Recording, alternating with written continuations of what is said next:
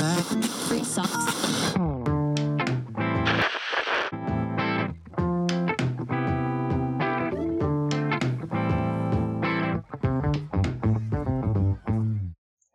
Muy buenas tardes. Mi nombre es Rodrigo Monroy y bienvenidos al episodio 2 de Punto y Aparte. Gracias por sintonizarnos y esperemos que la película de la cual vamos a estar hablando hoy sea de su agrado. Esta es una película que justo este año cumple 40 años de haberse estrenado. Entonces, vamos directamente con nuestra sección de películas.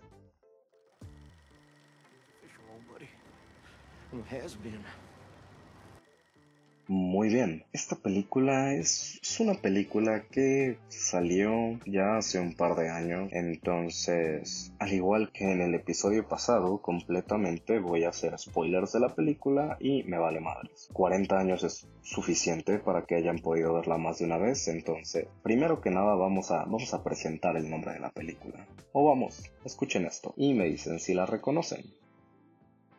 Here's Johnny. Es, es fácil de reconocer, ¿cierto? Bueno, pues tenían razón, justo vamos a hablar de The Shining, o por su título en español, El Resplandor.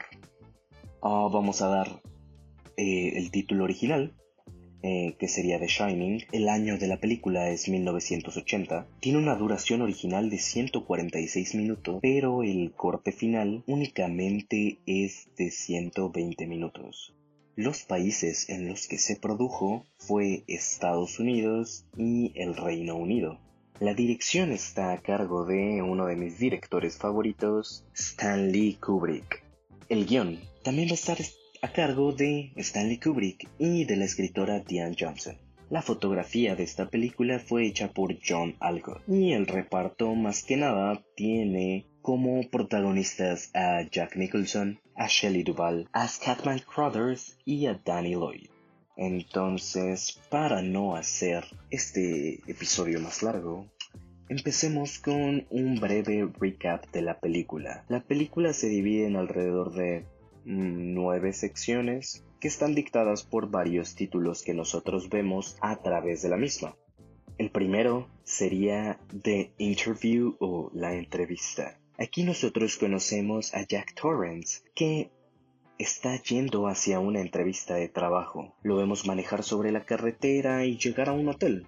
El trabajo que se le está ofreciendo es el de cuidador del hotel Overlook. Jack es un escritor y menciona que cinco meses, es decir, todo el invierno, de isolación total sería perfecto para escribir su nuevo proyecto. Eh, la persona que lo está entrevistando, que en este caso tiene por apellido Ullman, le dice justo antes de, de que lo pasen a firmar los papeles del contrato, le dice, oye, tengo que decirte esto. En el hotel hubo una tragedia en invierno de 1970.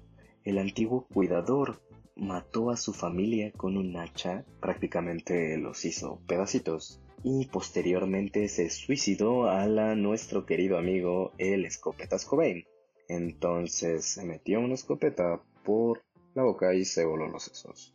También conocemos a Wendy, que va a ser la esposa de nuestro querido Jack Torrance, interpretado por el mismo Jack Nicholson. Wendy será interpretada por Shelley Duvall y Danny, que será interpretado por el joven actor Danny Lloyd. Durante este periodo podemos ver que llegan al hotel y Danny tiene visiones sobre las niñas gemelas en el hotel que fueron asesinadas por el antiguo cuidador. Entonces su amigo imaginario, recuerdan el dedito, Tony, le dice que realmente no quiere estar en ese lugar. Durante esta sección no vemos algo más. Viene el siguiente título en negro, que nos dice Closing Day o el día de la clausura del hotel. Es decir, es el último día que el hotel va a estar abierto al público, el Overlook. Danny se encuentra jugando ya dentro del hotel, se va a la sala de juegos y tiene una visión sobre las niñas gemelas una vez más. No se le acercan, no le hacen nada, pero Danny se comienza a asustar. Mientras Mr. Halloran les da el tour por el hotel, le dice cierto apodo a Danny que solamente sabe su familia. Hmm, curioso, ¿no? Lo que sucede es que Mr. Halloran es una persona bastante especial. Justo le cuento una anécdota a Danny, el niño, sobre que él y su abuela podían mantener conversaciones enteras sin abrir la boca. Ella lo llamaba el resplandor o The Shining. Le dice a Danny que no es el único que tiene ese don. Recordemos que Danny tiene un amigo imaginario que se llama Tony, que le dice cosas como qué hacer o que no le gusta. De hecho, justo es el que le dijo que no quería ir al hotel. Ah, Mr. Halloran le pregunta si Tony le dice cosas a Danny y directamente responde que sí. Después Danny pregunta sobre la misteriosa habitación 237. Mr. Halloran se exalta, se sorprende y le dice que no tiene nada que hacer ahí. Vamos al tercer título en negro que aparece dentro de la película, el cual nos dice One Month Later, o un mes después. Eh, para este momento, todavía no ha caído el invierno sobre el Hotel Overlook. Vemos las primeras tomas de Danny paseando en el triciclo, que de hecho se ha vuelto una imagen bastante clara dentro del universo cinematográfico, ya que varias series o... Sí, varias series le han rendido homenaje a diversas películas de Kubrick, en específico a esta escena de Danny paseando con el triciclo y la cámara siguiéndolo por detrás, se hizo específicamente en un episodio de Modern Family, en la que Lily, la hija de Cameron y Mitchell, va paseando en el triciclo en alguna casa que se van quedando para Navidad y bueno, esa es una referencia directa a The Shining. De hecho, Modern Family se le conoce por sus referencias a otras películas, pero no vamos a entrar a detalle en eso. Regresemos al One Month Later. Danny está paseando con el triciclo, está conociendo el hotel y bueno, después se cansa, va con su madre y salen a caminar y conocen el Overlook Maze, que es el laberinto que está justo afuera del hotel, una de las grandes atracciones del hotel dentro de lo que sería la película. De manera paralela, Jack tiene un bloqueo creativo y no puede escribir, en lo cual empieza a deambular por el hotel y se encuentra con la maqueta del laberinto. Curioso, ¿no? Vamos al siguiente título negro, que sería Tuesday o el martes. Vimos otra vez a Danny recorriendo el hotel con el triciclo, pero esta vez se encuentra con la misteriosa habitación 237. Él se baja de su triciclo e intenta entrar. Para su sorpresa, la puerta está cerrada. Una vez más, tiene una visión de las gemelas. Jack se encuentra escribiendo. De hecho, se encuentra bastante frustrado porque no encuentra ningún tipo de eh, inspiración. Y Wendy se acerca para ver cómo va. Jack explota y empieza a perder la cabeza explota directamente con su esposa y le empieza a decir cosas bastante agresivas con él. Por ejemplo, que solo la distrae, que solo lo distrae, perdón, es una, que es una completa distracción y que rompe su concentración y que ella no debería estar ahí. Eh, básicamente la corre. Y bueno, aquí es cuando nosotros empezamos a notar que el personaje de Jack Torrance está, está perdiendo la cabeza. De hecho, hay una toma muy específica con la que termina este segmento, en la cual le vemos unas ojeras bastante grandes, se ve pálido, y solo está viendo la nevada, la primera nevada de la película y en este caso la primera nevada del invierno. Vamos al siguiente título en negro, que sería Saturday o sábado. Aquí vemos que Wendy se intenta comunicar por teléfono, se da cuenta que las líneas no están funcionando y encuentra un radio en la oficina de Ullman. Se eh, comunica a través del radio con el servicio forestal y le comentan que, bueno, las líneas de teléfono no están funcionando porque se avecina una tormenta. Las personas del servicio forestal o de Forest Service le aconsejan eh, no apagar el radio por cuestiones de seguridad. Por lo mientras, nuestro querido niño, Danny, y su amigo imaginario Tony siguen paseando por el triciclo, más bien, siguen paseando por el hotel con el triciclo y una vez más se encuentra con las gemelas. Pero en esta ocasión estas gemelas le hablan y le dicen, Come and play with us, forever and ever and ever. Es decir, ven y juega con nosotras para siempre, siempre, siempre. Danny se queda perplejo y posteriormente tiene una visión bastante gráfica de cómo murieron asesinadas las niñas. Se asusta y decide hablar con su amigo imaginario, Tony. Fuera de eso, no hay nada más que agregar. Vamos al siguiente título en negro, que es Monday o el lunes. Danny empieza a tener ciertos pensamientos sobre si realmente se quiere quedar en el hotel. De hecho, justo va a hablar con su padre y le comenta su inquietud. Su padre, de una manera irónica, le, le dice, ojalá nos podamos quedar aquí para siempre, siempre, siempre. A lo cual Danny le responde, papá, nunca me harías daño a mí o a mamá, ¿cierto? Hmm, todo parece que vamos hacia un lugar bastante oscuro. Viene mi parte favorita de la película y para mí la, la, secuencia más enriquecedora de todas. El siguiente título en negro es el del miércoles o Wednesday. Danny se encuentra jugando con sus autos en alguno de los pasillos del hotel, cuando de repente le llega una pelota rodando. Él busca a su madre y empieza a ver de dónde salió esa pelota. Sigue caminando por el pasillo y se encuentra con la habitación 237. Esa misteriosa habitación que ha estado presente a lo largo de casi el principio de la película.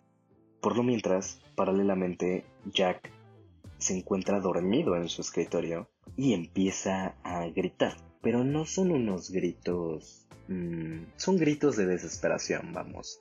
De, de angustia, de miedo.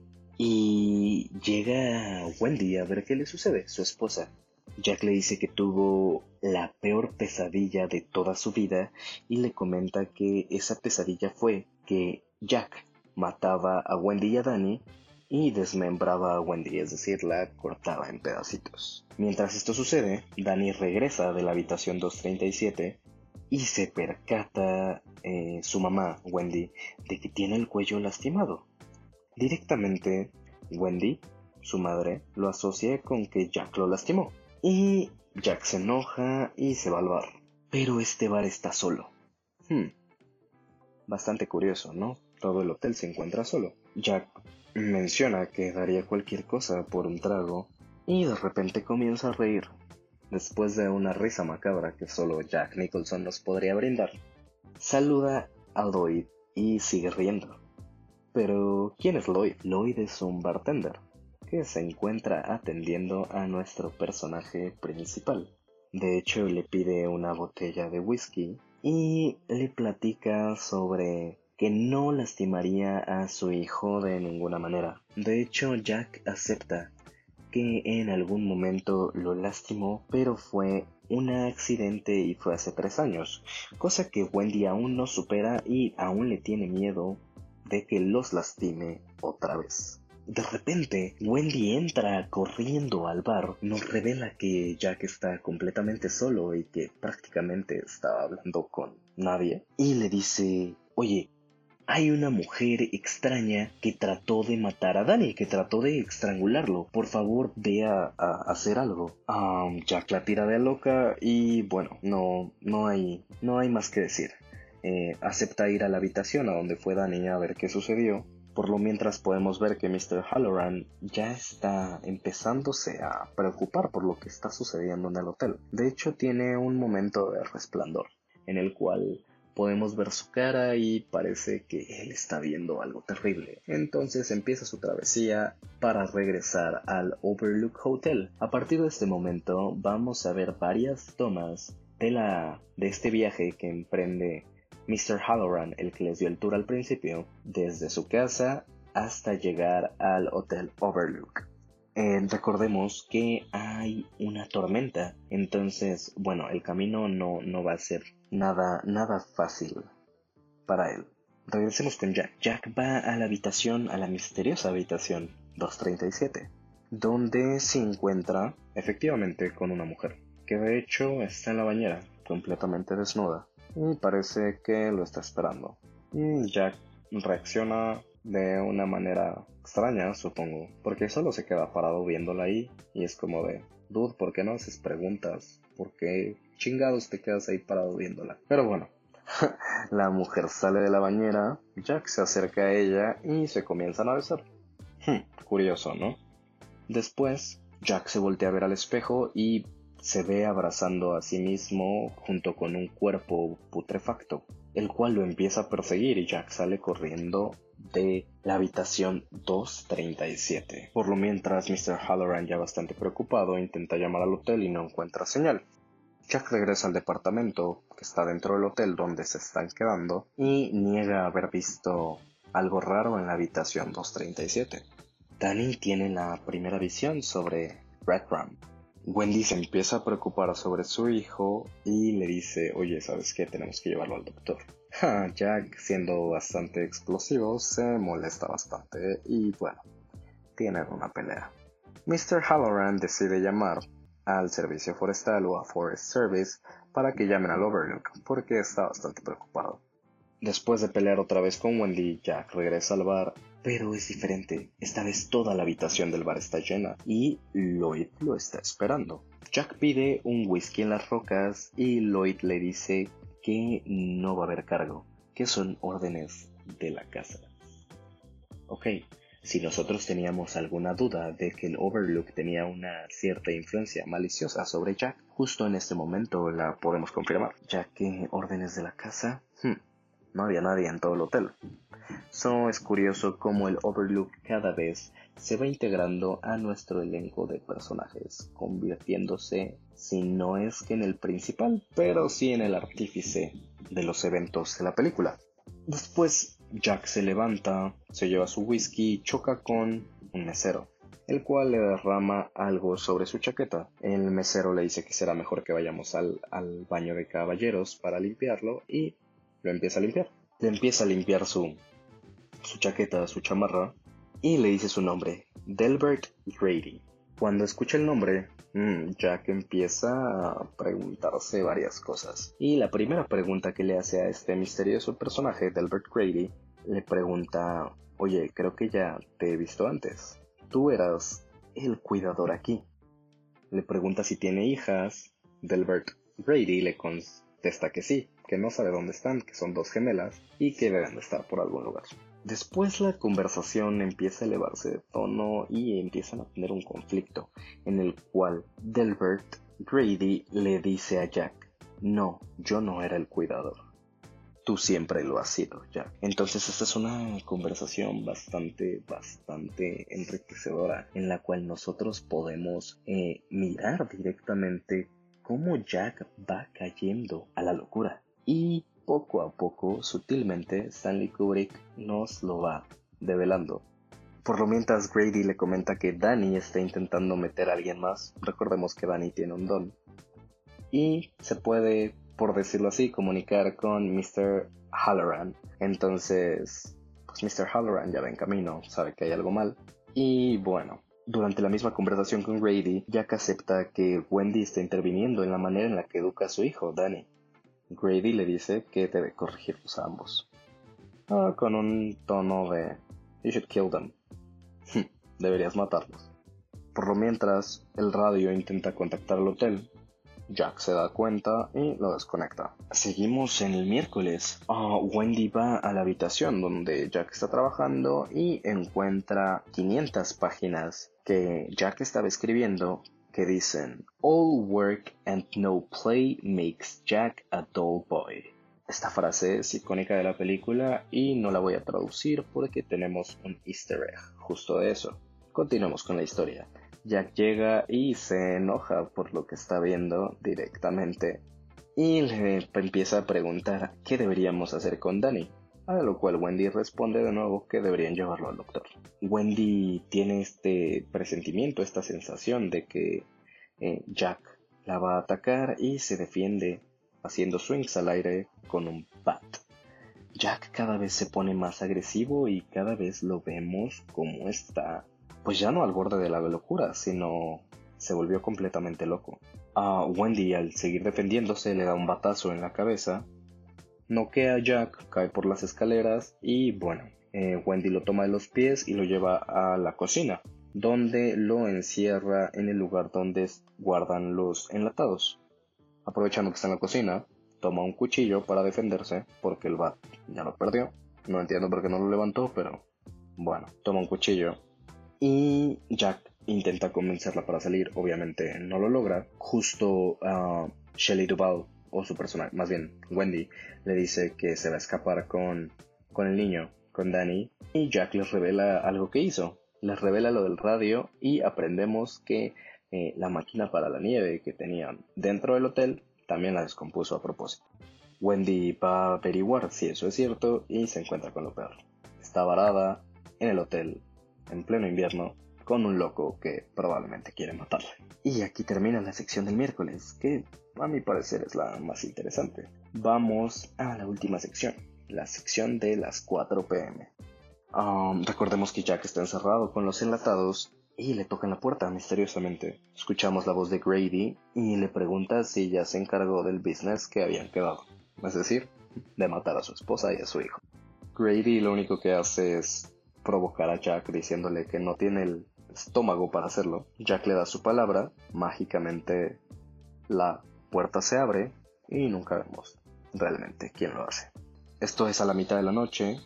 Vemos que Wendy está dormida, pero el pequeño Danny anda por ahí despierto. Lo vemos de hecho con el cuchillo que agarró su mamá y con un lipstick.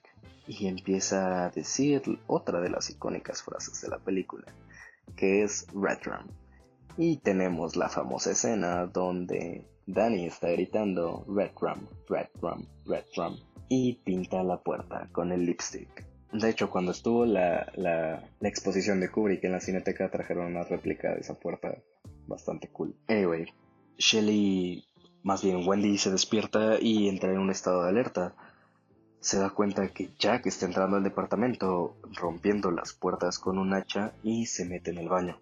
Después intenta sacar a Danny por la ventana del baño, lo cual yo me pregunto cómo chingados salió el niño por la puerta del baño. Si te fijas bien a la hora que hacen la toma, intentan meter al niño y el niño tiene 5 años, pues sí, está chiquito, pero no mames, no cabe por esa pinche ventana, así, no cabe. Pero bueno, Recordemos que el cine es mágico. El niño sale por la ventana, se desliza por una montaña de nieve. Tenemos a Shelly, a Shelly Duvall atrapada en el baño. Y viene una de las partes más conocidas de toda la historia del cine. Jack rompe la puerta del baño con el hacha y dice la famosa frase Here's Johnny. Mr. Halloran ha llegado al hotel y Jack se percata de esto. Deja a Wendy encerrada en el baño y se va a encargar de este nuevo personaje. Justo se lo encuentra en uno de los pasillos y le mete un hachazo directamente en el torso, lo cual mata inmediatamente a Mr. Halloran y después Jack se decide a seguir a Danny. Lo busca, lo busca, pero cuando mata a Mr. Halloran, Danny emite un grito que lo escucha su padre y lo empieza a perseguir. Danny es un niño bastante listo y se mete al eh, laberinto que se encuentra afuera del hotel, lo cual no tiene sentido porque habíamos visto que Danny salió. ¿Por qué si salió del hotel se volvió a meter y luego se volvió a salir? Anyway, Jack lo sigue a lo largo de este laberinto al final, pues Danny se ve más listo, esconde sus huellas y deja que Jack se pierda. Danny sale del laberinto, se encuentra con su madre, quien ya se había topado con el cadáver de Mr. Halloran, y sale horrorizada corriendo. Toman el transporte de Mr. Halloran y se van. Antes de salirse, eh, Wendy tiene la visión del antiguo cuidador con los sesos de fuera y del elevador con sangre, que es como una de los sellos de la película. Jack se encuentra perdido en el laberinto y se termina por congelar porque ya está bastante golpeado. El frío del invierno en, en Colorado le gana, se queda congelado en el laberinto y muere. La película termina con un zoom a una foto que tiene por fecha el 4 de julio de 1921. Pero Curiosamente, el que está en el centro de la foto es nada más y nada menos que Jack Torrance. Entonces, bueno, este es un recap de la película. Es una película que en lo particular a mí me gusta bastante. Está clasificada como una película de terror, pero mm, yo la clasificaría más como horror. Yo creo que el terror y el horror de... Sí, puede que se lleven de la mano, pero no son iguales. De igual manera, eh, podemos notar que dentro de la película es una manera muy diferente de hacer terror, a la cual ah, estamos acostumbrados hoy en día. Básicamente, cualquier película de terror hoy en día trata sobre demonios, sobre posesiones, sobre casas embrujadas y realmente se encargan de asustarte con screamers, es decir, con, ¿cómo se llama? Ruidos muy fuertes o eh, cosas que salen de la nada, lo cual obviamente te toma por sorpresa y bueno, el género del terror no, no es lo mío hoy en día. Pero esta es una de mis películas favoritas porque lo maneja de una manera bastante diferente. La película se mete en tu cabeza. De hecho, terminas la película y no sabes qué chingados pensar.